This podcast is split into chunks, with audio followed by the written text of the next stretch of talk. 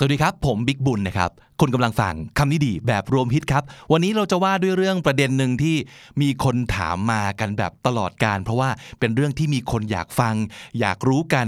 เรื่อยๆนะครับนั่นก็คือเรื่องของการสัมภาษณ์งานครับ เพราะว่าแน่นอนมันจะมีคนเปลี่ยนงาน สมัครงานสัมภาษณ์งานกันตลอดเวลาอยู่แล้วใช่ไหมครับปัญหาก็จะมีตั้งแต่เรื่องของจะตอบคำถามโน่นนี่นั้นยังไงดีให้มันปังๆโดยเฉพาะคำถามโหดๆตอบยากๆทั้งหลายใช่ไหมครับหรือว่าเรื่องการเตรียมตัวนะครับ เตรียมตัวก็เรื่องหนึ่ง เตรียมใจก็อีกเรื่องหนึ่งนะครับ อะไรควรไม่ควรทำอะไรควรไม่ควรถามนะครับ หรือว่าอะไรทำได้ทำไม่ได้ในระหว่างการสัมภาษณ์บ้าง อย่าไปตอบอะไรอย่างนี้นะต่างๆนะครับ เพราะฉะนั้นวันนี้เราจะมาดูกันครับกับคำนี้ดีที่เคยทำไปแล้วหลาย EP เกี่ยวกับเรื่องนี้ ซึ่งผมลองย้อนกลับไปฟังนะครับ มันก็ยังใช้อยู่นะ รู้สึกว่ายังแอพพลายได้อยู่ไม่ว่าจะเป็นเรื่องของเทคนิค การพูด การถามตอบนะครับ วิธีพูดวิธีคิดด้วยนะครับ ลองไปฟังกันดู หวังว่าจะเป็นประโยชน์กับคนที่กำลังจะไป job interview กันเร็วๆนี้นะครับ This is the Standard Podcast, the eye opening experience for your ears. สวัสดีครับ ผมบิ๊กบุญ และคุณกำลังฟังคำนี้ดีพอดแคสต์สะสมสับกันวันละนิดภาษาอังกฤษแข็งแรง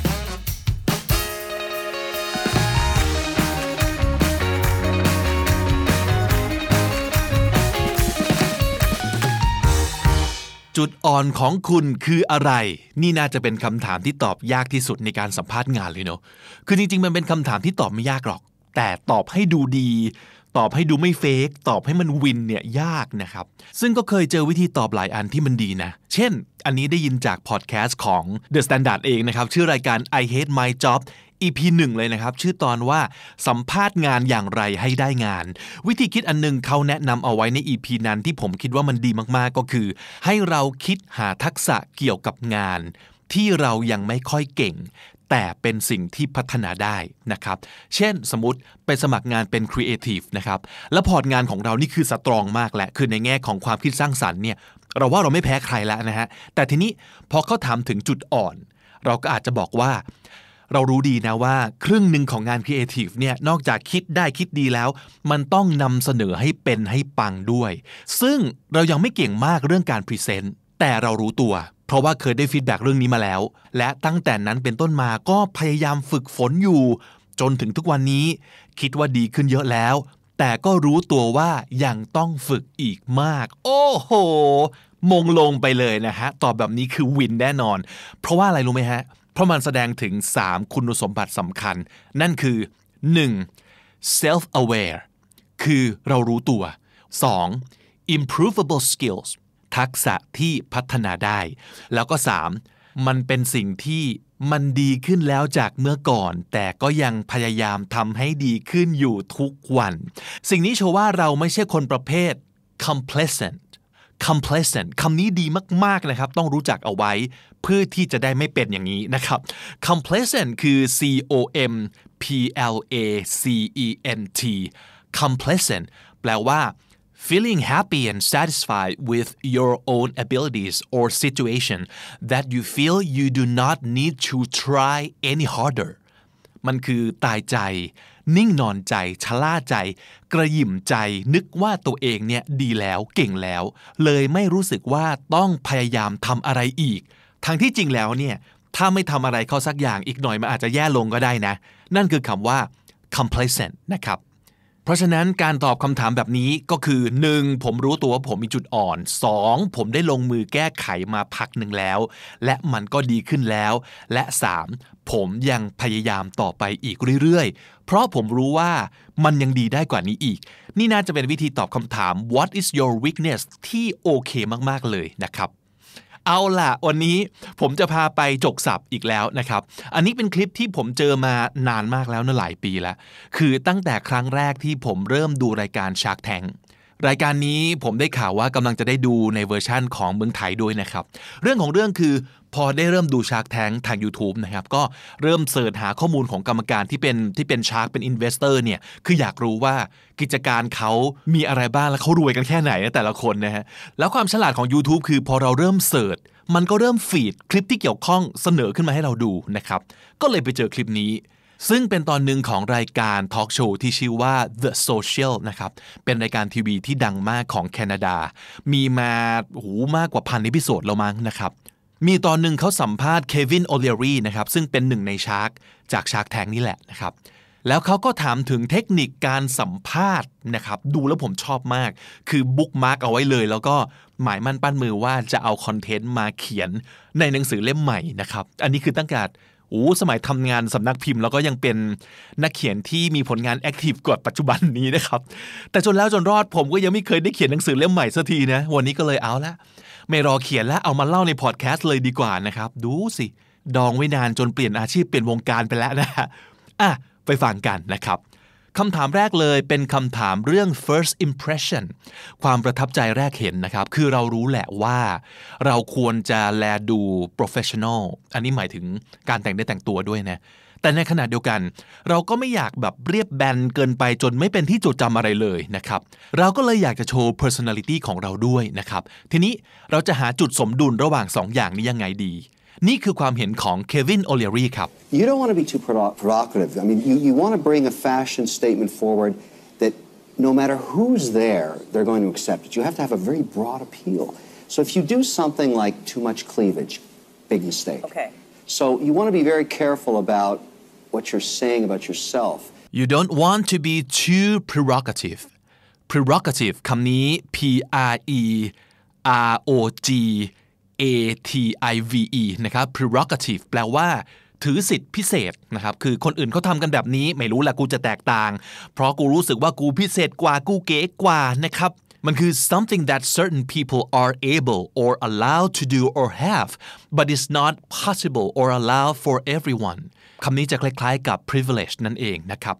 เควินพูดออกมาคำหนึ่งเขาบอกว่า you have to have a very broad appeal คำว่า broad b r o a d broad แปลว่ากว้าง appeal a p p e a l appeal แปลว่าเสน่ห์ดึงดูดนะครับ อันนี้ก็หมายถึงว่า ถ้าจะสวยขอให้สวยแบบแมทแมส ถ้าจะหล่อก็ขอให้หล่อแบบแมทแมสนะครับในแบบที่ดูดีสำหรับคนทั่วไปในวงกว้างนะครับเขายกตัวอย่างว่า if you do something like too much cleavage big mistake cleavage C L E A V A G E cleavage คำนี้ดีนะฮะแปลว่า ร่องอกครับ คือสิ่งตรงกลางที่เกิดขึ้นจากการนมเบียดกันนั้นนะฮะ มันคือสิ่งที่ appealing สำหรับหลายคนนะ แต่ไม่ใช่ทุกคน บางคนอาจจะรู้สึก offended ด้วยซ้ำไปนะ ทุกวันนี้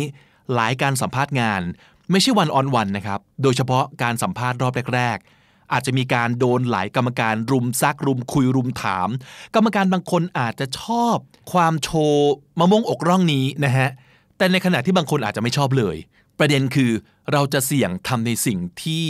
รู้ว่าบางคนอาจจะไม่ชอบทำไม จะต้องทำไปเพื่ออะไรนะครับ เพราะฉะนั้นถ้าเกิดตั้งใจจะโชว์ cleavage โดยหวังว่าจะเป็นที่ถูกใจคนจนได้งานแล้วก็ big mistake นี่คือความคิดที่ผิดพลาดมากๆ ไม่เอาไม่โอนะครับ so you wanna be careful about what you're saying about yourself ประโยคนี้ดีมากๆนะฮะ saying ในที่นี้ไม่ได้แปลว่าพูดออกมาจากปากเป็นคำพูด แต่ทุกสิ่งที่คุณทำกริยาท่าทางของคุณเสื้อผ้าที่คุณเลือกใส่ ไปจนถึงน้ำเสียงของคุณ ไปจนถึงทัศนคติของคุณ ทั้งหมดนี้เป็นสิ่งที่ saying something about you ทั้งนั้นถูกไหมฮะ มันคือสิ่งที่บ่งบอกว่าตัวตนคุณเป็นยังไง Um, the other issue that's becoming a big one is tattoos. Better not to expose them, so wear long sleeves. They're accepted within the workplace, but sometimes um, old school interviewers don't like it. I'm not against it. We have lots of ink in my companies because they're young and creative, but in the first interview, that's an issue. You want to be middle of the road. อีกประเด็นหนึ่งที่เป็นเรื่องใหญ่คือรอยสักนะครับ tattoos เควินแนะนำว่า better not to expose them so wear long sleeves expose e x p o s e expose คือ เผยให้เห็นเปิดให้เห็นนะครับ better not to do something ก็คืออย่าทำไอ้อย่างนี้จะดีกว่านะครับ wear long sleeves ใส่เสื้อแขนยาวซะนะครับเขาให้เหตุผลอย่างนี้ฮะ They're accepted in the workplace, but sometimes old school interviewers don't like it.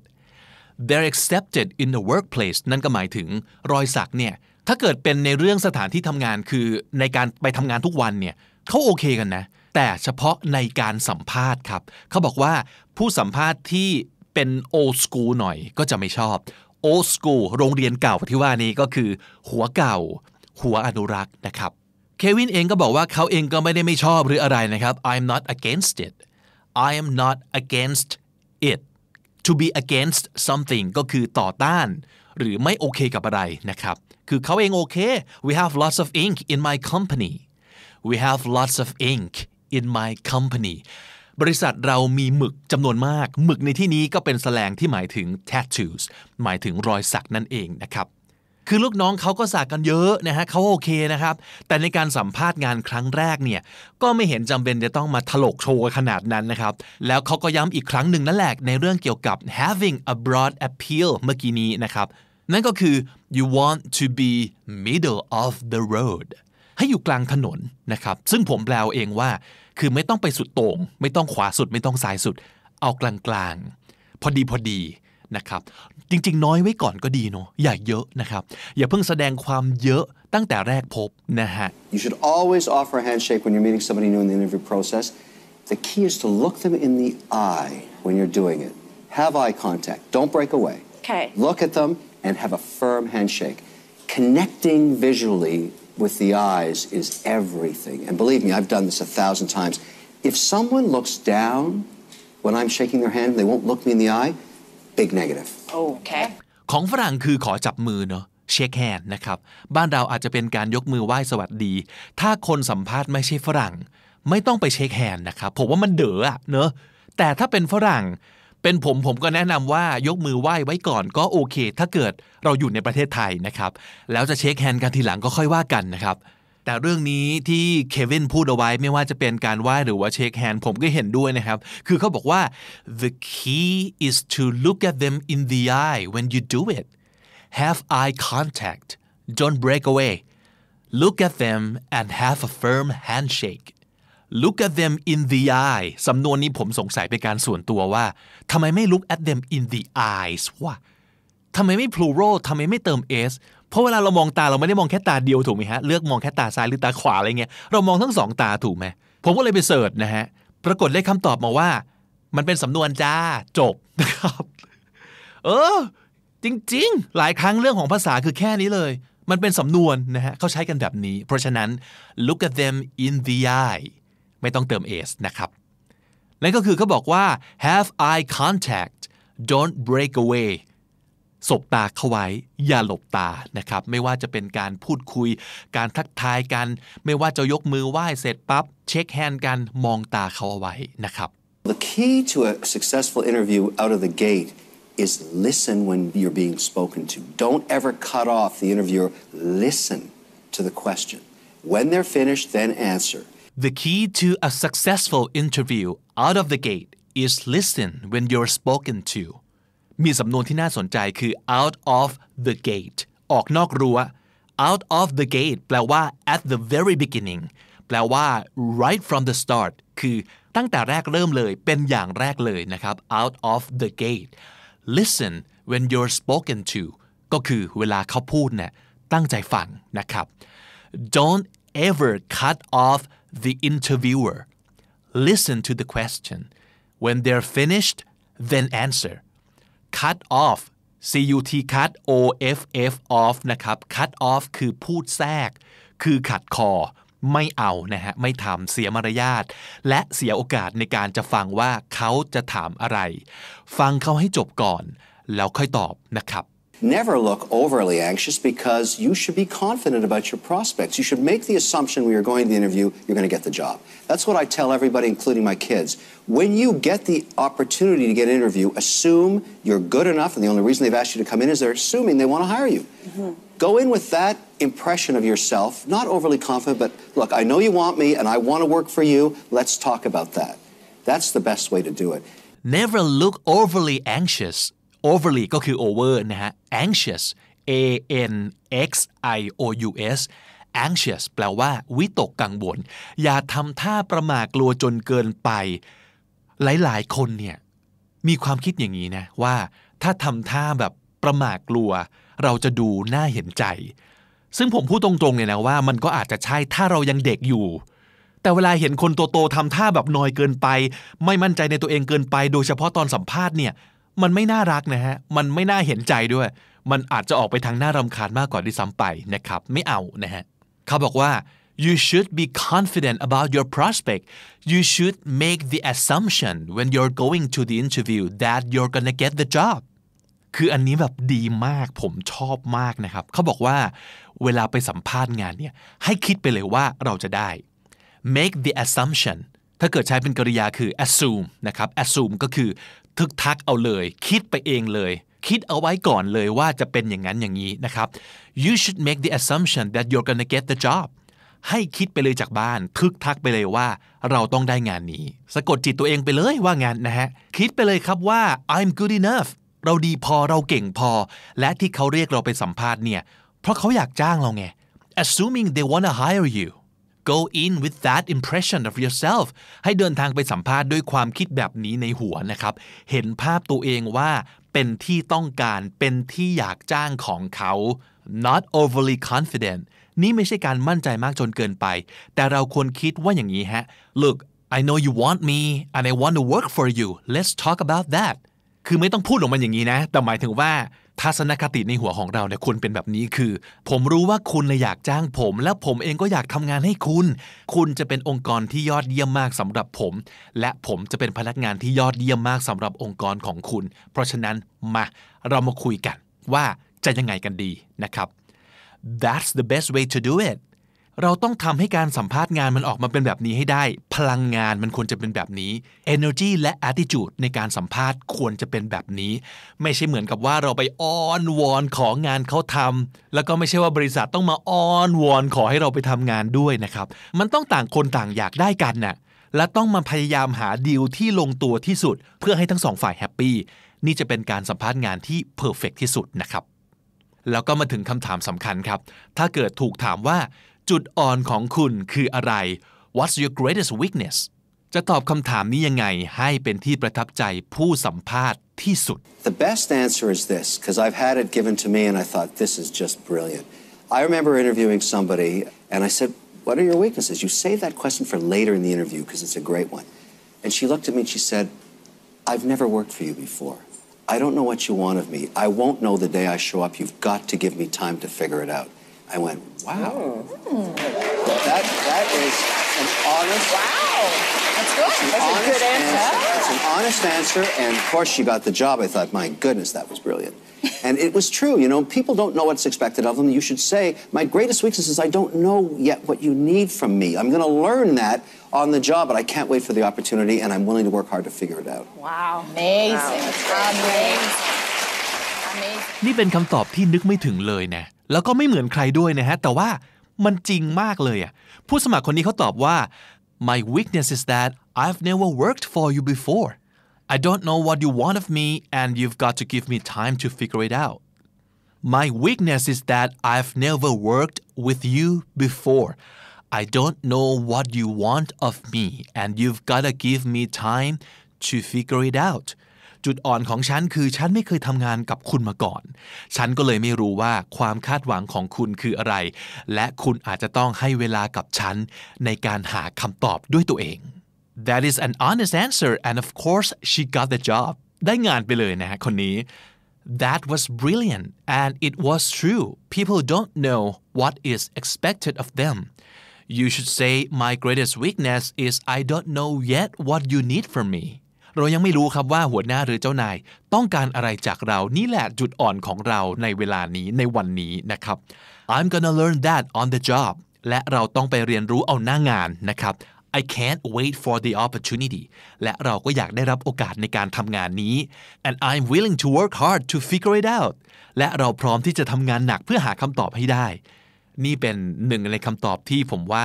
ดีที่สุดและไม่โหลที่สุด เท่าที่เคยได้ยินมาเลยนะครับ ทั้งเจ๋งทั้งจริงใจ เอางานไปเลย ปิดท้ายแถมด้วยอีกหนึ่งคำถามสำคัญ และในการสัมภาษณ์งานส่วนใหญ่เขาก็มักจะเก็บสิ่งนี้ไว้เป็นสิ่งสุดท้ายด้วยนะครับ นั่นคือคำถามที่ว่า มีอะไรจะถามหรือเปล่า เราควรจะถามอะไรไหมและถ้าควรถามจะถามอะไรดี Kevin O'Leary ให้ความเห็นเอาไว้อย่างนี้ครับ Stay away from anything to do with expectations of money. In other words, how much do you make? Can I make as much as you one day? Anything to do with that is a huge mistake. The only questions you should be asking are about the job. About how you can do it better. Is there something you should go take as a course? Is there background material you could read? Is there anything about the job that you could do more homework on so you'll be a better employee? Stay away from anything that is away from the job because it's a huge red signal. Hmm. Don't be greedy. Don't immediately ask, what do I have to do to get my first bonus? I don't like that one. Stay away from anything to do with expectations of money อย่าไปแตะเรื่องเงินเงินทองทอง เพราะฉะนั้นอย่าถามว่า how much do you make can I make as much as you one day พี่เงินเดือนเท่าไหร่ครับ แล้วสักวันหนึ่งผมจะมีโอกาสเงินเดือนเท่าพี่หรือเปล่า อย่าถามอย่างนี้นะครับ The only questions you should be asking are about the job about how you can do it better สิ่งเดียวที่ควรถามคือเรื่องที่เกี่ยวกับงานครับ Is there something I should go take as a course มีคอร์สน่าสนใจอะไรที่ผมควรจะไปลงเรียนหรือเปล่า Is there any background material I could read มีหนังสือเล่มไหนที่พี่แนะนำให้ผมไปอ่านเพื่อศึกษาเรื่องตัวงานนี้บ้างไหมครับนะครับ Is there anything about the job that I could do more homework on so I'd be a better employee มีอะไรที่พี่อยากจะแนะนำให้ผมไปทำเป็นการบ้าน เพื่อที่ผมจะได้ทำงานได้ดีขึ้นบ้างไหม พวกนี้แหละ คือสิ่งที่เราควรถามนะครับ ขอย้ำอีกครั้งหนึ่งครับ นี่เป็นเพียงหนึ่งความเห็นจากผู้มีประสบการณ์ตรง แต่ประสบการณ์ของตลาดงานอเมริกันกับของไทย ก็คงจะมีอะไรแตกต่างกันเยอะเนอะเราลองฟังดูแล้วก็เอาไปคิดต่อ ก่อนจะนำมาปรับใช้ให้เหมาะกับสถานการณ์ของใครของมันก็แล้วกันนะครับ ไม่ต้องเห็นด้วยทั้งหมดก็ได้นะ ผมเองก็ไม่ได้เห็นด้วยร้อยเปอร์เซ็นต์ในรายละเอียดบางอย่างนะครับ แต่ว่าโดยหลักการแล้วนี่ผมว่าเจ๋งดีนะ เปิดหูเปิดตาดีนะครับ หลายอย่างเราก็นึกไม่ถึงด้วยอะ เอาเป็นว่าใครกำลังจะไปสัมภาษณ์งานแล้วก็ขอให้ทำการบ้านไปดีๆนะครับ และถ้าเกิดจะมีอะไรจาก episode นี้ของคำนี้ดีพอดแคสต์ที่คิดว่าน่าจะเอาไปใช้แล้ว work ก็ขอให้เอาไปใช้แล้วก็ work จริง ๆ ก็แล้วกันนะครับสรุปสำนวนต่างๆ ที่เอามาฝากกันในวันนี้ทั้งหมด 10 คำและสำนวนมาทวนความหมายกันอีกสักรอบหนึ่ง แล้วก็ออกเสียงไปด้วยกันนะครับ prerogative prerogative ถือสิทธิพิเศษ cleavage cleavage ร่องอก expose expose เผยให้เห็น old school old school หัวเก่า หัวอนุรักษ์ I'm not against it I'm not against it ไม่ต่อต้านหรือคัดค้าน look at someone in the eye look at someone in the eye มองตา out of the gate out of the gate อย่างแรกสุด cut off cut off พูดแทรก anxious anxious วิตกกังวล make the assumption หรือ assume make the assumption หรือ assume ทึกทักคิดไปเอง และทั้งหมดนี้ก็คือคำนี้ดีพอดแคสต์ประจำวันนี้นะครับ ใครที่กำลังฟังอยู่ตอนนี้แต่ว่ายังไม่เคยกดติดตามเลย ผมฝากกด follow หรือว่า subscribe ด้วยนะครับ ผมบิ๊กบุญครับวันนี้ไปแล้ว อย่าลืมเข้ามาสะสมศัพท์กันทุกวันวันละนิด ภาษาอังกฤษจะได้แข็งแรง สวัสดีครับ The Standard Podcast, eye opening for your ears. หวังว่า episode นี้ของคำนี้ดีจะมาทันเวลานะ เพราะผมไปเจอบทความมาอันหนึ่งซึ่งชอบมากเลยอะ่ะมันเป็นเรื่องสำคัญมากด้วยนะครับ โดยเฉพาะอย่างยิ่งถ้าคุณเป็นผู้สมัครประเภทสวยเลือกได้นะครับ คือแบบ ประวัติการทำงานสวยงามมาก เป็น top performer ที่ใคร ๆ ก็อยากได้ตัว performer ในที่นี้ไม่ได้แปลว่าเป็นศิลปินดาราที่ขึ้นไป perform บนเวทีนะฮะแต่หมายถึงว่าเป็นพนักงานดีเด่น ผลงานดีเป็นที่เลื่องลือในวงการโอ้โหคนนี้เก่งมาก ยอดขายแบบโอ้โหมาหือมาอย่างนี้ คือเนื้อหอมมากใครๆก็อยากได้อะไรงี้นะฮะบทความนี้เอามาจาก inc.com inc.com เอาชื่อบทความไปเสิร์ชได้เลย ถ้าเกิดอยากอ่านเต็มๆนะครับ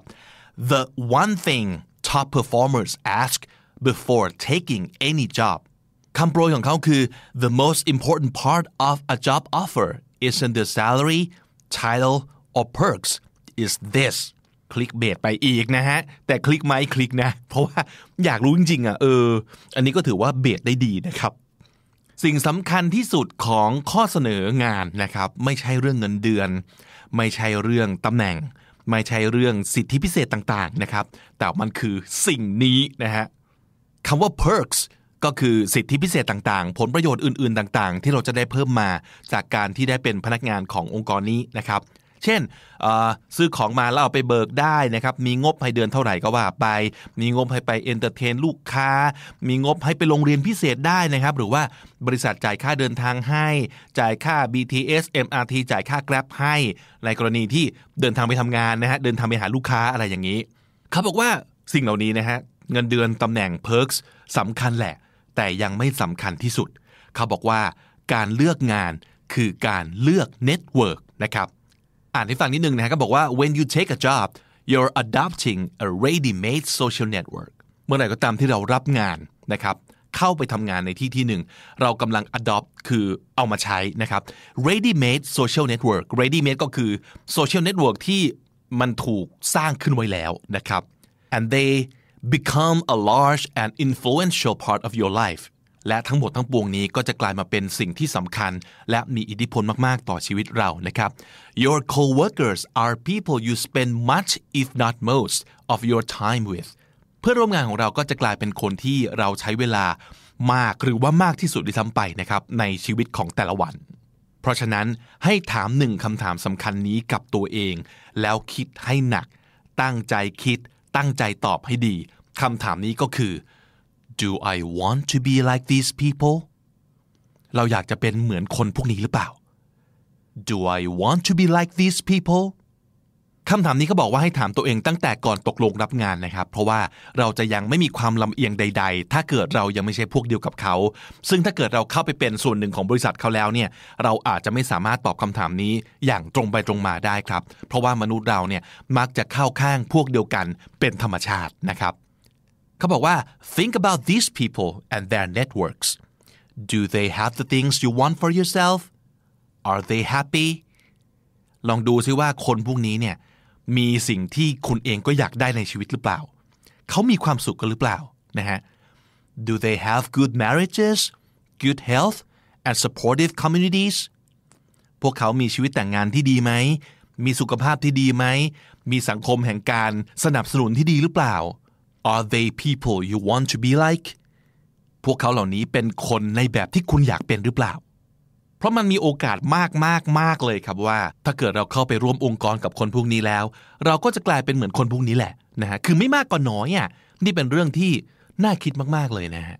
ก็คือแทนที่จะทำกันบ้านหรือว่ารีเสิร์ชแค่องค์กรในแง่ของประวัติที่มานะฮะผลประกอบการเป็นยังไงอะไรแบบนี้ สิ่งหนึ่งที่น่ารีเสิร์ชคือคนที่ทำงานที่นั่นด้วยเหมือนกันนะเขาเป็นยังไง ลองหาทางไปสืบค้นดูดีๆฮะบทความตบท้ายว่านี่คือสิ่งที่คนในยุคนี้มองหาแล้วก็พิจารณาเยอะมากเลยนะ เพราะฉะนั้นถ้าเกิดเราเป็นเจ้าของกิจการ เจ้าของแบรนด์นะครับ การทำให้บริษัทแข็งแรงในแง่ของการเงิน ในแง่ของผลประกอบการอย่างเดียว หรือว่าทำให้บริษัทมัน appealing ต่อผู้ลงทุนอย่างเดียวเนี่ย มันไม่พอแล้วนะ องค์กรโดยส่วนใหญ่ ถูกขับเคลื่อนด้วยคนนี่แหละถูกไหมฮะ ถ้าเกิดอยากได้คนดีๆมาทำงาน ก็ต้องสร้างสิ่งแวดล้อมที่ดีให้กับเขาด้วย เจ้าของกิจการครับ ถามตัวเองดูว่าเป็นเราเราอยากอยู่ในองค์กรที่เต็มไปด้วยคนแบบไหน เราก็สร้างองค์กรที่เต็มไปด้วยคนแบบนั้น เพื่อที่จะดึงดูดคนแบบนั้นเข้ามาเพิ่มเติมอีกนะฮะเป็นสิ่งที่น่าคิดมากๆนะฮะอย่าลืมครับ ถ้าเกิดมีสัมภาษณ์งานลองมองในเรื่องนี้ แล้วก็ถามตัวเองในคำถามนี้ด้วยนะครับ วันนี้ขอย้ำไว้แค่คำถามเดียวเลยจริง ๆสำคัญมากๆจริง ๆ ถามตัวเองออกมาดัง ๆ หลาย ๆ ครั้ง ก่อนตัดสินใจรับงานที่ไหนนะครับ Do I want to be like these people Do I want to be like these people เราอยากเป็นเหมือนคนพวกนี้หรือเปล่า และถ้าติดตามฟังคำนี้ดีพอดแคสต์มาตั้งแต่ episode แรก มาถึงวันนี้คุณจะได้สะสมศัพท์ไปแล้วทั้งหมด รวม 384 คำและสำนวนครับ และทั้งหมดนี้ก็คือคำนี้ดีพอดแคสต์ประจำวันนี้ครับ episode ใหม่ของคำนี้ดีจะ publish ทุกวันจันทร์ถึงศุกร์ที่ thestandard.co ทุกแอปที่คุณใช้ฟังพอดแคสต์ YouTube และ Spotify นะครับ แต่ไม่ว่าจะฟังจากช่องทางไหนอย่าลืมฝาก subscribe แล้วก็ follow เอาไว้ด้วยนะครับ ผมบิ๊กบุญวันนี้ไปแล้วครับ อย่าลืมเข้ามาสะสมศัพท์กันทุกวันวันละนิด ภาษาอังกฤษจะได้แข็งแรง สวัสดีครับ The Standard Podcast, eye opening for your ears. ไหนมีใครที่กำลังคิดจะลาออกบ้างครับ ยกมือสิครับ มีเยอะมากเลยนะครับทำไมถึงเยอะขนาดนี้ ดีฮะ การลาออกมันไม่ใช่ความเลวร้ายนะฮะ ถ้าเราลองแล้วพยายามแล้วมันไม่ใช่จริง ๆ ก็ควรออกแหละเนาะ อย่าทู่ซีกับสิ่งที่ไม่ใช่ที่นานเกินไปมันเสียเวลานะครับ มันอาจจะมีคิดอย่างงี้ฮะ มันอาจจะมีอะไรที่ดีกว่ามาก ๆ รอเราอยู่ข้างหน้าก็ได้นะ เพราะฉะนั้นเรารีบทิ้งไอ้สิ่งที่ยังไงก็ไม่ใช่ในเวลานี้นะฮะไปหาไอ้สิ่งที่ใช่กันเถอะนะครับโอเค แต่ก่อนที่คุณจะได้เข้าไปทำงานที่คุณชอบนะครับ ส่วนใหญ่เราก็ต้องสัมภาษณ์ก่อนใช่ไหมฮะสัมภาษณ์งานกันก่อน เรื่องการสัมภาษณ์เนี่ยเป็นสิ่งที่ยากมากเลยนะสำหรับคนส่วนใหญ่ใช่ไหม มันเครียดมันกดดัน มันตื่นเต้นนะฮะบางคนนี่ป่วยไปเลยนะครับไข้ขึ้นอ้วกแตกไปเลยก็มีนะครับน่ากลัวมากนะฮะก็เลยเข้าใจครับว่าเออทำไมเขาถึงต้องทำกันบ้านกันเยอะมากเลยเนาะต้องเตรียมตอบคำถาม เหมือนเตรียมประกวดนางงามเลยอะนะมีการเก่งข้อสอบแล้วก็ซ้อมตอบกันแบบจริงจังมากสองภาษาด้วยนะฮะไทยอังกฤษสมัยนี้บางทีเขาสัมภาษณ์กันมากกว่าหนึ่งภาษานะฮะจะว่าไป ผมก็อยากทำ episode เกี่ยวกับการเตรียมสัมภาษณ์เหมือนกันเนาะคิดว่าน่าสนุกแล้วก็คงเป็นประโยชน์ด้วยแต่ว่าเดี๋ยวขอไปทำการบ้านก่อนก็แล้วกันนะฮะวันนี้เอามาแบบเบาๆก่อนนะคือไปอ่านเจอบทความหนึ่งครับจาก ing.com inc.com เนี่ยนะซึ่งเขาก็ให้เครดิตไว้ว่าเอามาจากเว็บ Quora อีกที Q U O R A Quora นี่มันก็คล้ายๆ กับพันทิปบ้านเรานะครับ ก็คือมีคนไป ตั้งกระทู้นะฮะถามเรื่องการสัมภาษณ์งานเอาไว้ เขาถามเอาไว้ว่า what words should you never say when being interviewed for a job มีคำไหนบ้างไหมที่คุณไม่ควรจะพูดเด็ดขาด ตอนถูกสัมภาษณ์งานอยู่คำตอบหนึ่งผมว่าน่าสนใจมากเลยนะครับ แถมมีศัพท์ใหม่ที่ผมไม่รู้จักด้วยนะ เลยอยากเอามาเล่าให้ฟัง ความเห็นนี้นะฮะตอบเอาไว้โดยคุณแมตต์เบนเน็ตนะครับเขาบอกว่าประโยคที่ขอให้เลี่ยงเลย คือประโยคที่ว่า I like a big sandbox คาว่า sandbox นะครับ S A N D B O X เขียนติดกันนะครับ หมายถึงสนามทราย หรือว่ากระบะทรายที่อยู่ในสนามเด็กเล่นที่เอาไว้ให้เด็กแบบขุดตักทรายเล่นอะไรอย่างเงี้ยนะฮะ คุณแมตต์เบนเน็ตเขาอธิบายไว้ว่าอย่างนี้ฮะเขาบอกว่าสำหรับเขาแล้วนะ ถ้าผู้สมัครงานใช้คำนี้ มันจะแปลว่า I have vision I have ideas แล้วมันไม่ดีตรงไหนใช่ไหมแต่เขาบอกว่าจากมุมของผู้สัมภาษณ์ หรือว่าจากมุมขององค์กรเนี่ยถ้าได้ยินคำตอบอย่างนี้นะเขาจะคิดว่าอะไรรู้ไหมฮะเขาจะคิดว่า he is going to cost us money คือ โอ้ไอ้เจ้าไอเดียอย่างเงี้ยคือใช้เงินเยอะแน่นอนนะฮะผมอ่านให้ฟังนิดหนึ่งนะเขาเขียนไว้ว่า the sandbox answer kills most interviews why because everyone between you and the CEO doesn't want your vision or ideas that stuff costs money they want you to work on their vision and their ideas they don't need yours คือจริง ๆ แล้วเนี่ยเขาบริษัทหรือว่าคนที่เป็น CEO หรือว่าเป็นเจ้านาย เขาไม่สนใจหรอกว่าพนักงานเนี่ยจะมีวิสัยทัศน์ หรือมีไอเดียอะไรมากมายนะครับ เขาต้องการให้พนักงานทำงานเพื่อตอบสนองวิสัยทัศน์ และไอเดียของเขาตั้งหาก เขาไม่สนใจไอเดียของคุณหรอกนะฮะ ซึ่งอันนี้แล้วแต่แต่ละคนจะคิดนะ ผมว่ามันก็เป็นการตีความที่มองโลกในแง่ร้ายอยู่เหมือนกันนะคุณผู้ฟังคิดยังไงฮะเห็นด้วยไหมส่วนตัวผมเองยังไม่ค่อยแน่ใจว่าเห็นด้วยกับคำกล่าวนี้ร้อยเปอร์เซ็นต์หรือเปล่านะแต่ว่าผมขอแชร์จากประสบการณ์ส่วนตัวก็แล้วกันนะครับ ผมเคยสัมภาษณ์คนเขาทำงานมาเยอะพอสมควรนะซึ่งถ้าเกิดผมได้ยินใครพูดว่า ผมหรือว่าหนูเนี่ยเป็นคนที่มีความคิดสร้างสารรค์แล้วก็มีไอเดียเยอะแยะเลยครับ เลยค่ะเนี่ยนะเอาจริง ๆ ผมจะรู้สึกเฉยๆจะไม่ค่อยว้าว เท่าไหร่ เพราะว่า มันไม่ได้เป็นสิ่งที่พิเศษอะไรอีกต่อไปแล้วอะเพราะว่าสมัยเนี้ยใครๆก็มีทั้งนั้นแหละความคิดสร้างสรรค์หรือว่าไอเดีย หรือว่าอย่างน้อยนะใคร ๆก็สามารถพูดได้ว่าตัวเองเป็นคนที่มีไอเดียเยอะทั้งนั้นแหละ ใช่ไหมแต่คนที่ผมว่าน่าทึ่ง คือคนที่เขาสามารถเล่าได้จากประสบการณ์จริงครับว่า เขาอะเคยทำไอเดียที่ตัวเองมี ให้กลายเป็นความจริงได้ยังไง แรงบันดาลใจของเขาคืออะไร เขาเริ่มต้นยังไงวางขั้นตอนยังไง เขาเริ่มศึกษาเรียนรู้ยังไงลองผิดลองถูกยังไง ขอความช่วยเหลือใครหรือว่ารีค r ู t ใครมาร่วมทีมบ้างนะครับ แล้วก็ใช้เวลานานแค่ไหน จากวันที่เริ่มต้นจนถึงวันที่ประสบความสำเร็จ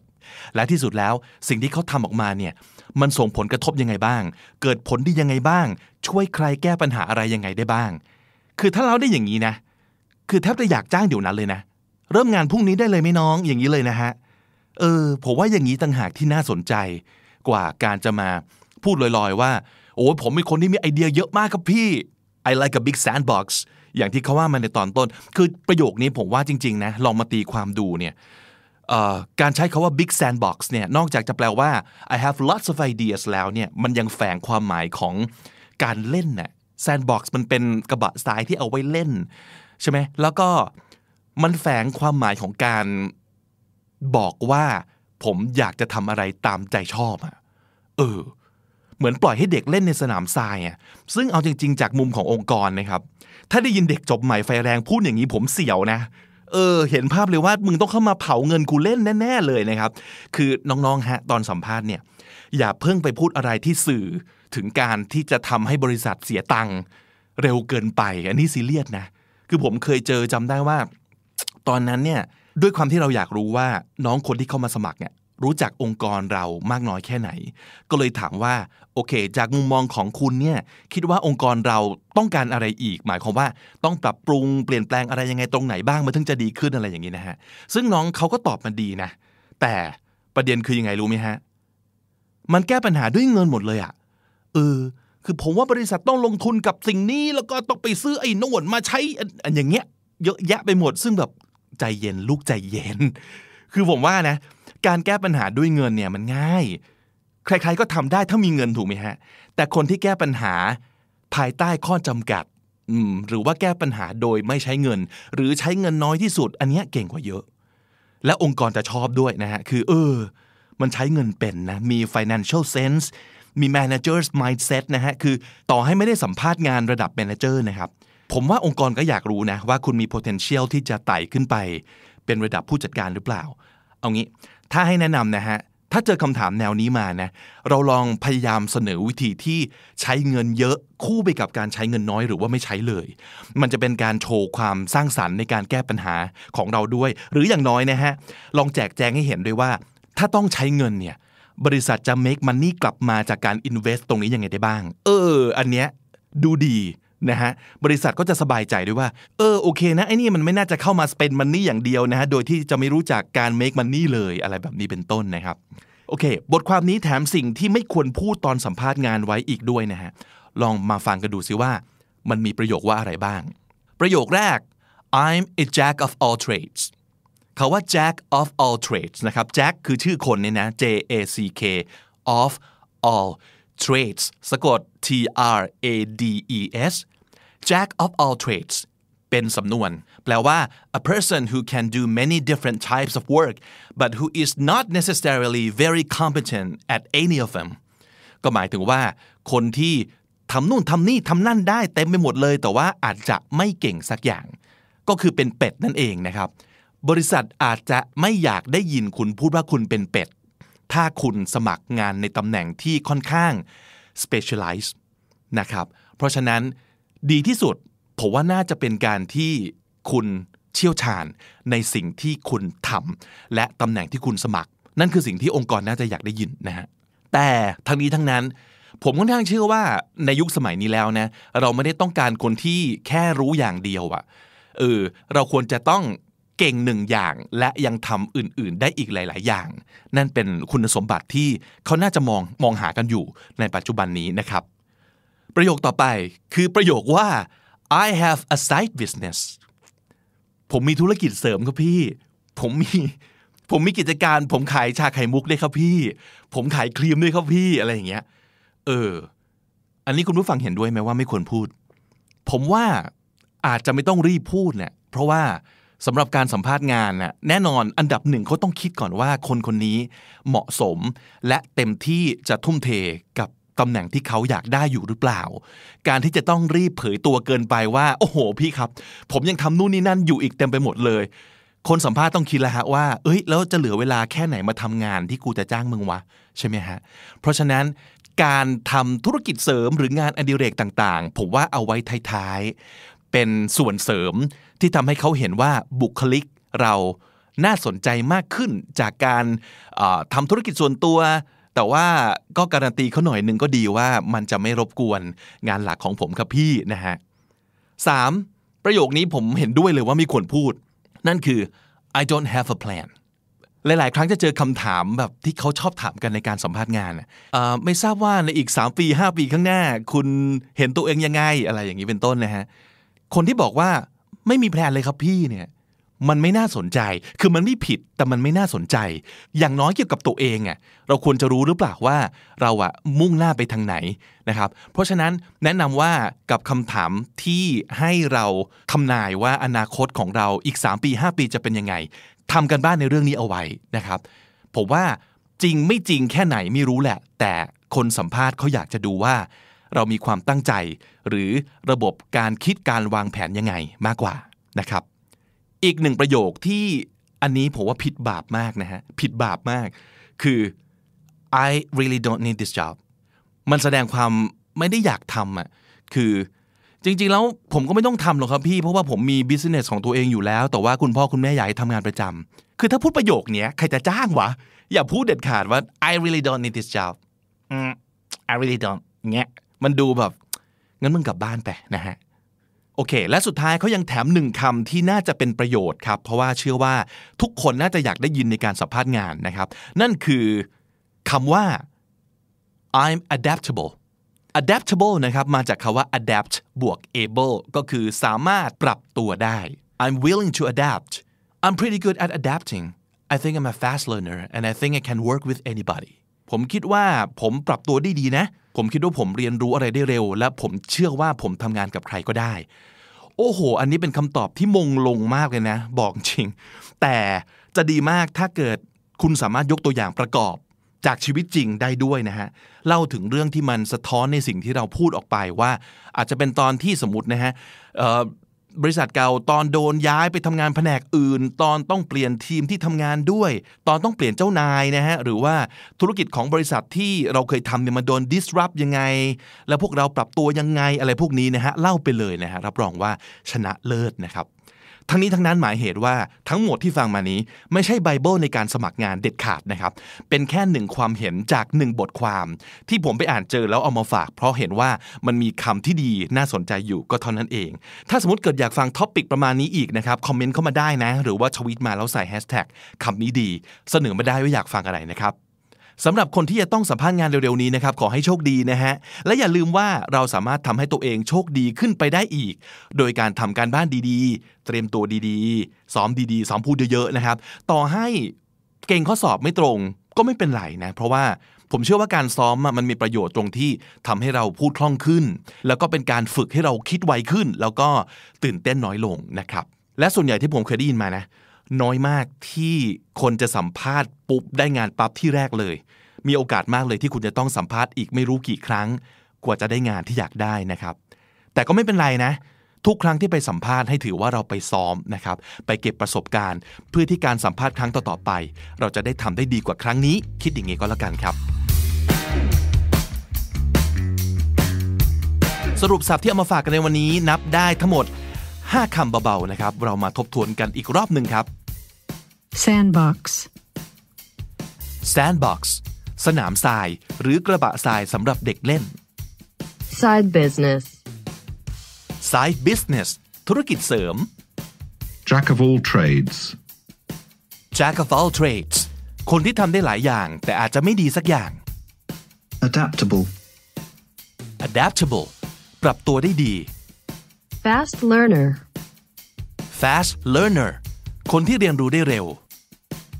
และถ้าติดตามฟังคำนี้ดีพอดแคสต์มาตั้งแต่ episode แรก มาถึงวันนี้คุณจะได้สะสมศัพท์ไปแล้วทั้งหมด รวม 75 คำและสำนวนครับ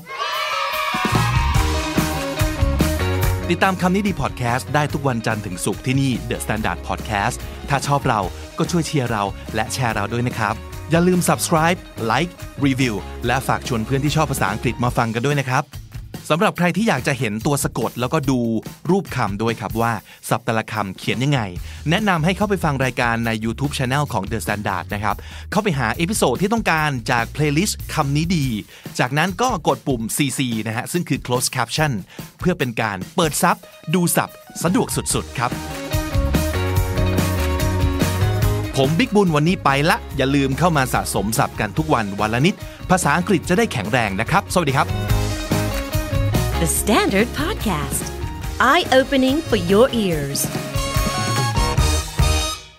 วันนี้เป็นคอนเทนต์ชาวออฟฟิศมากเลยเนาะ แต่ผมว่ามันก็สามารถเอาไปใช้ในบริบทอื่นๆ ได้อยู่เหมือนกันนะครับ ชื่อบทความชิ้นนี้ที่ผมไปอ่านมา ก็คือ five character questions and the answers that will get you hired บทความนี้จาก reed.co.uk นะครับ อันนี้เป็น recruitment เว็บไซต์ของอังกฤษนะครับ character questions ในที่นี้เนี่ยผมว่าก็น่าจะเป็นคำถามที่ช่วยเปิดเผย character นะครับหรือว่าทำให้รู้ว่าจริง ๆ แล้วเนี่ยใครเป็นคนยังไงcharacter เนี่ยก็แปลว่า personality แปลว่า quality นะครับ เป็น combination ของ qualities ของคนสัตว์สิ่งของสถานที่ได้หมดนะครับ that makes them different from others หรือว่าหมายถึง qualities that are interesting and unusual ลักษณะนิสัยใจคอนะครับที่ทำให้ของหรือคนหรือสัตว์ หรืออะไรก็ตามทีเนี่ยมันแตกต่างจากอย่างอื่นๆ ในแคตตากรีเดียวกันนะครับ5คำถามนี้เอาจริงเรามีสิทธิ์ที่จะอยู่ทั้งสองฝั่งของมันเลยนะ คือจะเป็นคนตอบก็ได้ จะเป็นคนถามก็ได้นะครับ งั้นวันนี้สมมติคุณนั่งอยู่อีกฝั่งหนึ่งของโต๊ะมั่งนะครับ อาจจะมีสักวันหนึ่งที่คุณต้องเป็นคนสัมภาษณ์ชาวบ้านนะครับ อยากได้คำถามที่ช่วยให้คุณตัดสินใจได้ว่า เออ คนนี้แหละ น่าเลือกมาร่วมทีมด้วย จะถามอะไรดี มาดูกันทีละข้อครับ ข้อ 1 Who do you admire and why Who do you admire and why คำแปลง่ายๆก็คือ what qualities do you value in other people ถูกไหมฮะเขาบอกว่าคำถามเนี้ยที่จริงแล้ว who ไม่สำคัญเท่า why นะครับ ให้ตั้งใจฟังตอนเขาอธิบายว่า why ของเขาเนี่ยคืออะไรยังไง เพราะนั่นแหละตัวคุณค่าที่เขาให้ความสำคัญ เราจะได้รู้ว่ามันเป็นสิ่งที่เรามองหาหรือว่าต้องการหรือเปล่านะครับ candidate ที่จะตอบคำถามนี้ได้ฉลาดเนี่ยเขาจะเลือก who ที่เกี่ยวข้องกับตัวงาน อาจจะไม่ต้องเกี่ยวโดยตรงก็ได้นะ แต่ว่าสามารถโยงกลับมาที่ตัวงานที่เรากำลังสัมภาษณ์กันอยู่นี้ได้นะครับ เช่นสมมตินะเรารับโปรดิวเซอร์พอดแคสต์อ่าเขาไม่จำเป็นต้องบอกนะว่า podcaster ที่เขาชอบคือใคร คือจะตอบอย่างนั้นก็ได้นะครับ แต่ว่าเขาอาจจะเลือกคนที่ไม่เกี่ยวข้องแต่โยงกลับมาได้อย่างที่บอก ก็คือสมมติเขาอาจจะเลือกสตีฟจ็อบส์นะครับนั่นคือฮูของเขานะ ส่วน why เนี่ยเขาอาจจะอธิบายได้ว่า เพราะเขารู้มาว่าที่จริงสตีฟจ็อบส์เนี่ยเป็น introvert ซึ่งอุบอิบอันนี้ผมได้ยินมาอย่างนี้จริง ๆ นะ แล้วเขาเชื่อว่า introvert เนี่ยเป็นคนประเภทที่จะทำงานพอดแคสต์ได้ดีครับ โดยธรรมชาติอุบอิบอีกทีหนึ่งเรื่องนี้ผมเคยเล่าไว้ใน EP 124 นะฮะ ย้อนกลับไปฟังได้ แล้วจากที่เขาเคยเข้าใจเนี่ย introvert เป็นคนประเภทที่ขี้อายและพูดไม่เก่งใช่ไหมแต่ปรากฏว่า Steve Jobs ซึ่งเป็น introvert เนี่ยสามารถ deliver speech ได้สุดยอดแล้วก็ไม่มีใครเหมือน ก็เลยทำให้เขาเนี่ยเห็นพลังของการใช้คำพูดของการใช้ถ้อยคำของการพูดให้ดี ให้จูงใจคนอธิบายให้คนเข้าใจ และนั่นก็คือสิ่งที่พอดแคสต์ทำได้เช่นกัน อะไรอย่างนี้นะฮะ คือตีวงอ้อมออกไปหน่อย แล้ววกกลับเข้ามา อย่างมีลีลานะครับ แล้วก็จะเป็นการโชว์แบบแกะแพทเชื่อมโยงนิดนึงดูเป็นคนมีความซับซ้อน ดูเป็นคนมีหลาย layer อะไรอย่างนี้เป็นต้นนะครับคำตอบที่ดีนะ เป็นผมนะครับ ผมจะมองหาความ original ครับ 1. เลือกคนที่น่าสนใจหรือเปล่า unique ไหม แต่ถ้าไม่ unique ก็ได้นะ สมมติอย่างสตีฟ จ็อบเนี่ย ผมเชื่อว่าใครๆก็ admire เหมือนกันนะครับ ก็ดูการให้เหตุผลของเขาว่า เขาอธิบายตัวเองได้ดีแค่ไหน แล้วก็อย่างที่บอกนะครับ แกะแพทเชื่อมโยงได้หรือเปล่า หรือ หรือแถนะครับ ส่วนคำตอบที่ผิด บทความยกตัวอย่างว่า อย่าตอบอย่างนี้ Who do you admire and why Okay if I say you will I get the job ถ้าผมตอบว่าพี่นี่ผมได้งานเลยวะฮะ อะไรอย่างนี้อย่าตอบนะครับ It's not even cute อย่าน่ารักนะครับ อย่าทำตัวน่ารักอย่าเล่นมุกน่ารักนะครับ โชว์การใช้สมอง โชว์การใช้ความคิดสร้างสรรค์ แล้วก็โชว์คุณค่าที่เรา value นะครับคำถามที่สองครับ Tell me something about you that is not on your CV CV ตัว C ตัว V คำย่อนี้หมายถึง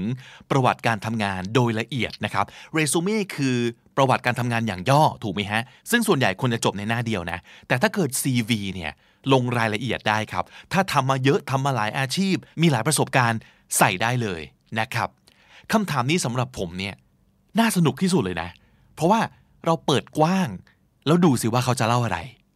tell me something about you เนี่ยว่ายากแล้วนะ แต่นี่คือ that is not on your CV อันนี้ท้าทายกว่าอีกเพราะว่าอะไรรู้ไหมครับ เพราะว่าเรื่องดีๆ เรื่องเด็ดๆ เนี่ย คนเราจะใส่ลงไปใน CV หมดแล้วไง ทีนี้ถ้าเกิดจะถามถึงเรื่องที่ไม่ได้อยู่ใน CV มันจะเหลือเรื่องอะไรบ้าง ที่เจ๋งพอจะโกยคะแนนโบนัสได้อีกนะครับ เป็นผมส่วนตัวนะครับ ผมจะอยากฟังเรื่องที่ไม่เกี่ยวกับงานครับ แต่เป็นเรื่องที่บอกได้ทันทีว่า คนคนนี้เป็นคนยังไง ขอแนะนำเป็นการส่วนตัวนะ สักสองสามอย่าง 1. ความสัมพันธ์ครับ สั้นๆ เรื่องที่เกี่ยวกับครอบครัว อันนี้แสดงตัวตนได้มากเลยนะ แล้วผมว่ามันเซอร์ไพรส์คนด้วย เพราะว่าเขาอาจจะนึกไม่ถึงว่า เฮ้ย เราจะกล้าแชร์เรื่องที่ส่วนตัวขนาดนี้ เช่น สมมติที่บ้านสนิทกับใครเป็นพิเศษ ใครมีอิทธิพลกับความเป็นตัวตนของเรามากเป็นพิเศษ เพราะอะไร แม่ผมเป็นนักอ่าน สะสมหนังสือไว้เต็มบ้านเลยครับ ผมว่าผมเลยอ่านหนังสือเยอะมาตั้งแต่เด็ก อะไรอย่างนี้เป็นต้นนะครับ หรือ 2. ความล้มเหลวครับคำถามนี้ดีไม่ดีอาจจะอยู่ในการสัมภาษณ์ไปแล้วนะ แต่ถ้าเกิดเขาไม่ถาม เรื่องนี้โอเคที่จะแชร์นะผมว่าเป็นผมผมอยากฟังนะครับ ผมอยากเห็นว่าคนคนหนึ่งเนี่ยเรียนรู้จากความล้มเหลวของเขายังไง เขามีวิธีถอดบทเรียนแบบไหน เขามีทัศนคติยังไงในวันนี้ที่มองย้อนกลับไป อันเนี้ย เปิดเผยตัวตนเวอร์เลยนะครับถามอีกอันหนึ่งข้อ 3 งานอดิเรกหรือว่างานที่ 2 ก็ได้นะ หลายคนตรงนี้อาจจะเถียงว่า เฮ้ยมันไม่ควรที่จะแบบ ผมขายของบนไอจครับ ผมมีจ็อบอย่างงู้นอย่างนี้ครับ ผมมีธุรกิจของตัวเองครับ เพราะบริษัทอาจจะบอกว่า หุยแล้วมึงจะตั้งใจทำงานกูปะเนี่ยอะไรอย่างนี้ เพราะฉะนั้นก็ไม่ควรจะพูดอย่างนี้หรือเปล่า แต่ผมคิดอีกอย่างนะ ผมคิดว่าเราควรใช้โอกาสในการคุยเรื่องนี้ โชว์สกิลในการจัดสรรเวลาของเราได้เหมือนกันนะครับ เรื่องการจัดสรรเวลา time management เนี่ยผมว่าเป็นคุณสมบัติสำคัญมาก ๆ ของคนสมัยนี้ และถ้าเกิดคุณสามารถโชว์ได้ว่า คุณทำได้มากกว่าหนึ่งอย่าง แต่ทำได้ดีทุกอย่างเนี่ยผมว่าเจ๋งนะ คือคนที่มีแต่งานเนี่ยมันก็จะดูเหมือนทุ่มเทแหละในแง่หนึ่งนะครับ แต่ในอีกแง่หนึ่งมันจะดู two dimensional two dimensional ก็คือเป็นคนที่มีสองมิติคือแบนน่ะไม่ลึก ไม่หลาก ไม่ต่างๆ ไม่ well rounded นะครับ เพราะฉะนั้นถ้าเกิดถามผมนะ เราไม่ควรที่จะกลัวในการพูดบอกกับใครๆว่าชีวิตเราเนี่ย นอกจากงานแล้วมันยังมีอย่างอื่นด้วยนะเว้ย ที่เรามี passion กับมันนะผมว่าเป็นข้อดีด้วยซ้ำไปนะครับคำถามที่ 3 ครับ What do you most dislike about yourself What do you most dislike about yourself ผมว่านะคนส่วนใหญ่เนี่ยน่าจะซ้อมตอบคำถามนี้เอาไว้หมดแล้ว คือ What are your weaknesses จุดอ่อนของคุณคืออะไร แต่คำถามเนี้ยไม่เหมือนกันซะทีเดียวนะครับ เพราะสิ่งที่เราไม่ชอบที่สุดเกี่ยวกับตัวเรา มันอาจจะไม่ใช่จุดอ่อนของเราในการทำงานก็ได้นะคำถามเนี้ยผมว่านะฮะมันเป็นการดูว่า คนคนนี้รู้จักตัวเองแค่ไหน มี self awareness หรือเปล่า เขาตีความคำว่า dislike หรือว่า hate ยังไง ลองเปลี่ยนคำถามเป็น what do you hate the most about yourself อย่างนี้ก็ได้นะฮะ คือพอเราตั้งใจใช้คำแรงๆ อย่างคำว่า hate ลงไปแล้วเนี่ย ดูสิว่าเขาจะใช้คำนี้ ตอบคำถามเรากลับมายังไง สิ่งที่คนชอบมันช่วยเปิดเผยตัวตนก็จริง แต่สิ่งที่คนเกลียดหรือไม่ชอบ ก็ช่วยเปิดเผย character ได้เช่นเดียวกันคำถามที่ 4 ครับ Is it acceptable to lie in business Do you think it's acceptable to lie in business การโกหกเนี่ยโอเคไหมเป็นสิ่งที่ยอมรับได้ไหม ในการทำงานในการทำธุรกิจนะครับคำตอบของคำถามเนี่ยถ้าให้ผมเดานะ จะมีแค่ 2 อย่างแหละที่ผมนึกออกนะครับ ใครจะตอบต่างไปจากนี้ฝากคอมเมนต์มาหน่อยนะครับ 1. น่าจะตอบว่าไม่โอเคครับ เราไม่ควรโกหกเลย การโกหกเป็นสิ่งไม่ดี lying is lying no ifs or buts lying is lying การโกหกก็คือการโกหก no ifs or buts if ที่แปลว่าถ้าเติม s but ที่แปลว่าแต่เติม s นะครับสำนวน no ifs or buts สำนวนนี้ดีนะ มันแปลว่า ไม่มีข้อยกเว้นทั้งสิ้น ไม่มี เอ๊ะ แล้วถ้าเกิดอย่างงู้นอย่างนี้ล่ะ หรือว่า เอ๊ะ แต่ถ้ามันเป็นอย่างนั้นล่ะ ไม่มีนะครับ ไม่มีการถามว่าถ้าเป็นอย่างนั้นอย่างนี้ ไม่มีการบอกว่า แต่ทั้งสิ้น โกหกก็คือโกหก lying is lying period กับสองฮะคนอาจจะตอบว่า there's a fine line between telling lies and withholding the truth there's a fine line between telling lies and withholding the truth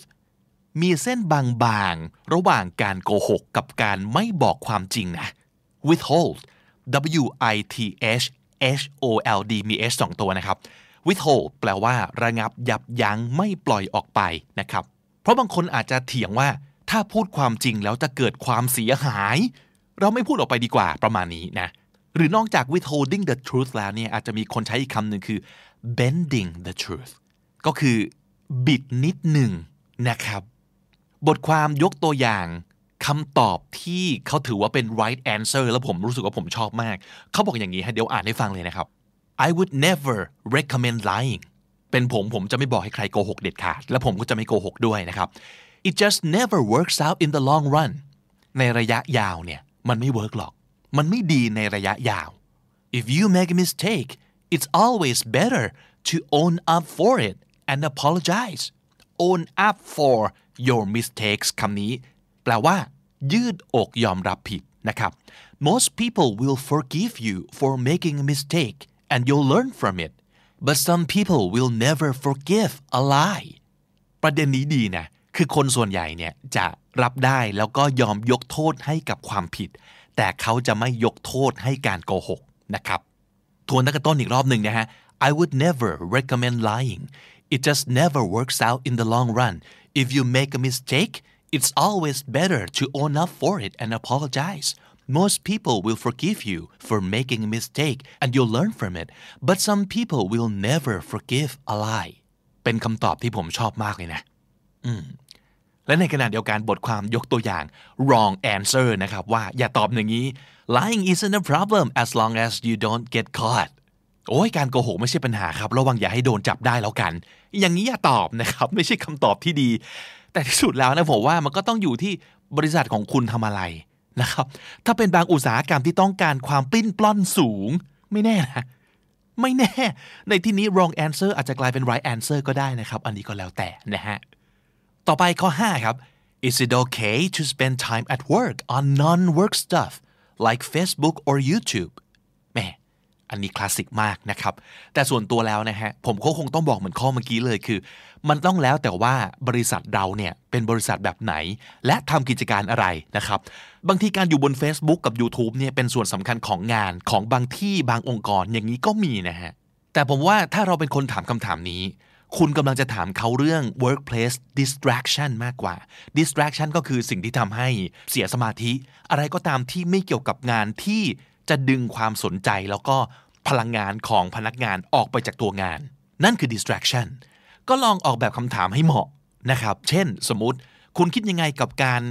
รับฝีดหรือรับจ็อบนอกจากตัวงานประจำอะไรอย่างนี้ก็ได้นะ แต่บทความเขาแนะนำอย่างนี้นะครับ ซึ่งอันนี้ตรงๆ คือผมเห็นด้วยแค่ครึ่งเดียวนะฮะเขาบอกว่า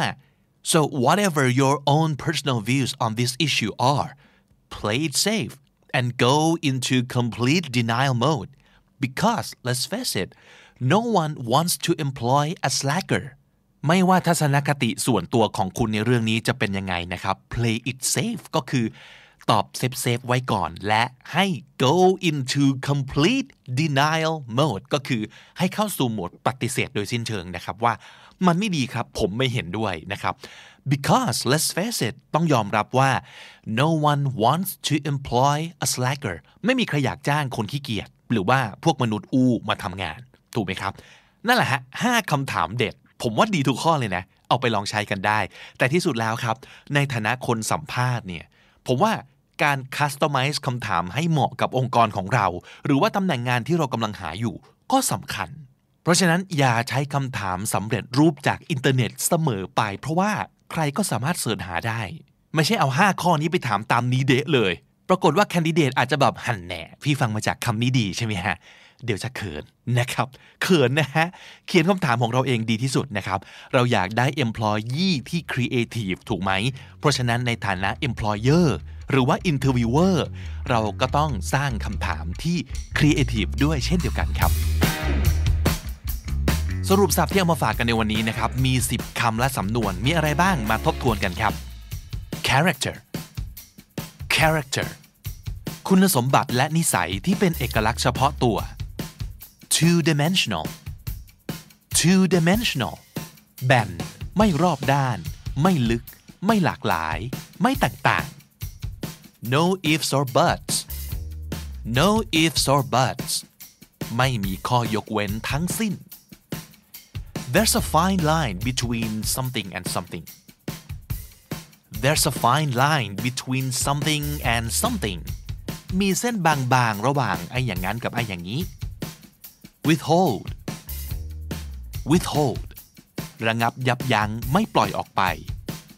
it never works out in the long run it never works out in the long run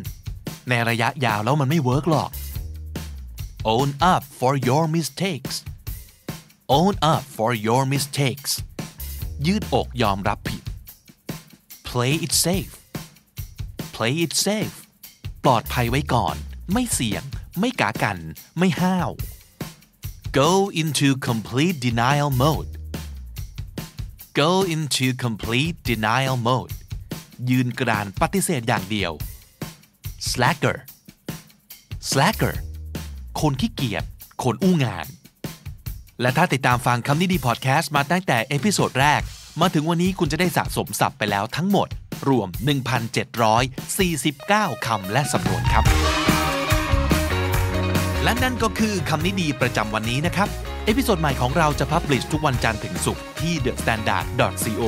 ทุกแอปที่คุณใช้ฟังพอดแคสต์ YouTube Spotify และ j o o x นะครับ search ชื่อรายการคำนี้ดีเจอทันทีครับ ผมบิ๊กบุญวันนี้ไปแล้วนะครับ อย่าลืมเข้ามาสะสมศัพท์กันทุกวันวันละนิด ภาษาอังกฤษจะได้แข็งแรง สวัสดีครับ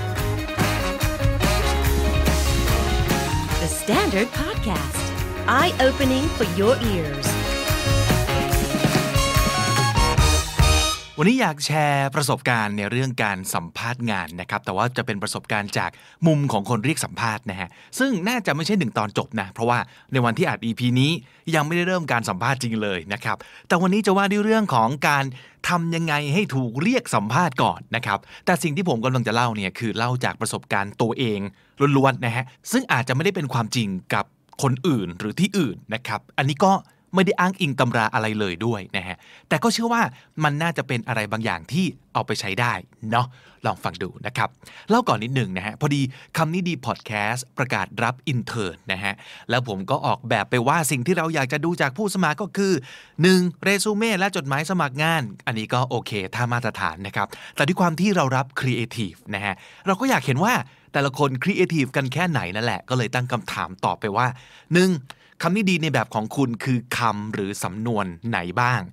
2. ให้คิด episode ของคำนี้ดีนะครับ 3. เท่าที่ผ่านมาเนี่ยตอนไหนชอบไม่ชอบยังไง เหตุผลคืออะไรว่ามานะฮะแล้วก็ถามโดยให้ตอบเป็นภาษาอังกฤษอีก 2 ข้อนะครับก็คือข้อ 4 ชอบอะไรในตัวเองที่สุด แล้วก็ข้อ 5 ทักษะอะไรที่เพิ่งได้เรียนรู้มาล่าสุดเล่าซิต่างๆนะครับอะก็ตามนี้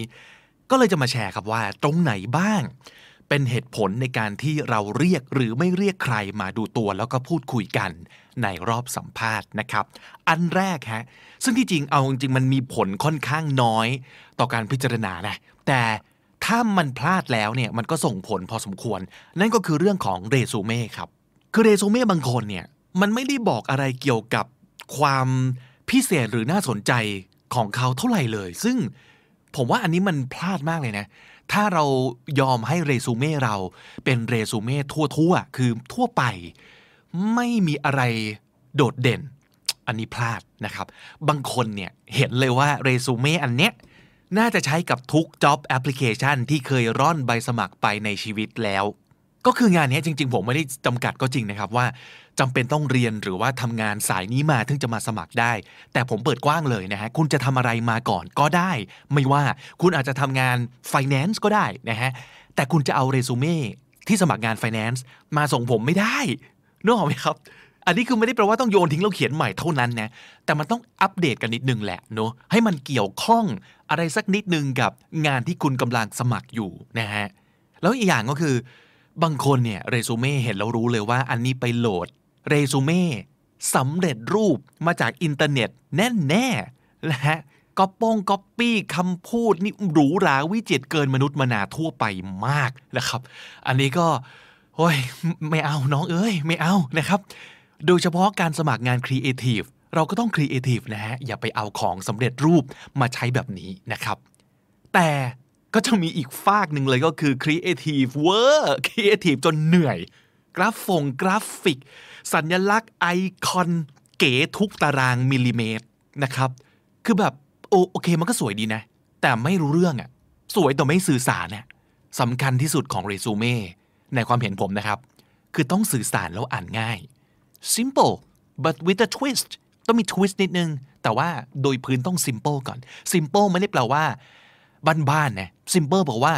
เข้าใจง่ายไม่ซับซ้อนนะครับ simple เนี่ยจะช่วยให้เข้าใจง่ายครับ แต่ว่า twist เนี่ยจะช่วยให้เราโดดเด้งออกมา ก็คือเรียบง่ายแต่มีจุดสะดุดตา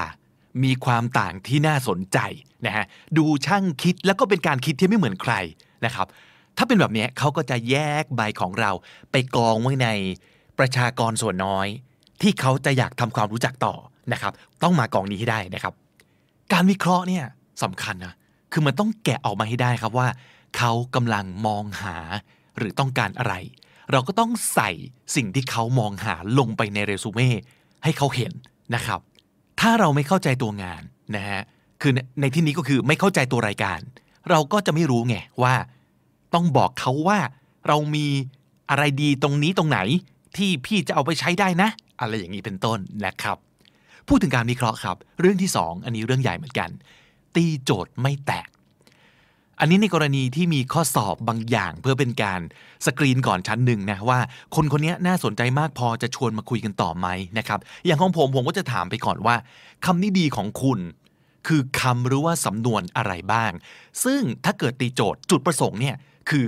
อยากรู้คำของคุณ ผมจะได้รู้ว่าคุณเป็นคนยังไง และที่บอกว่าคำของคุณคือของคุณจริง ๆ นะ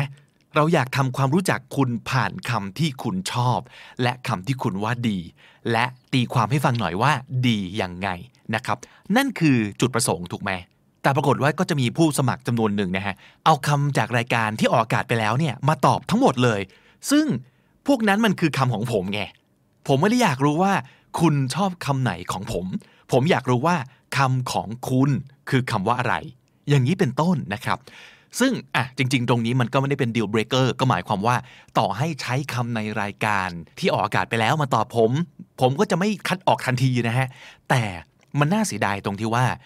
ตรงนี้มันจะเป็นพื้นที่และโอกาสที่จะทำให้คนอ่านใบสมัครเนี่ยเขารู้จักเรามากขึ้นนะครับมันน่าเสียดายที่ไม่ได้โชว์ตรงนี้นะครับ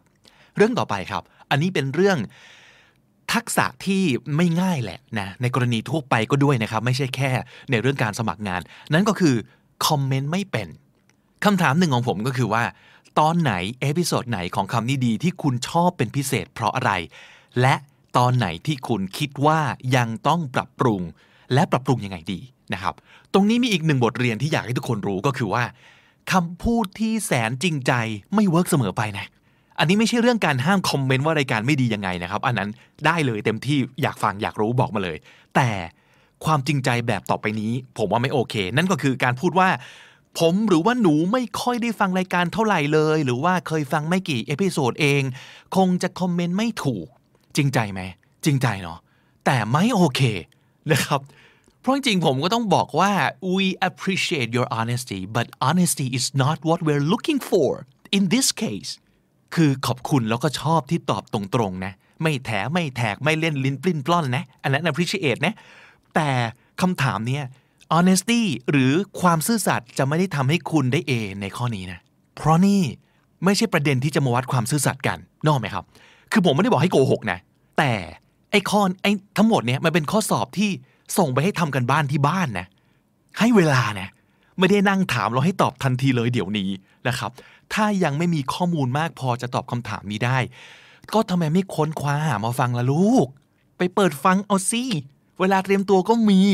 นะครับ นั่นคือสิ่งที่ควรจะทไม่ใช่เอาเวลาที่ควรจะไปทำการบ้านมาเขียนตอบว่ายังฟังมาไม่มากพอเลยตอบไม่ถูก อันนี้ไม่โอเคนะครับ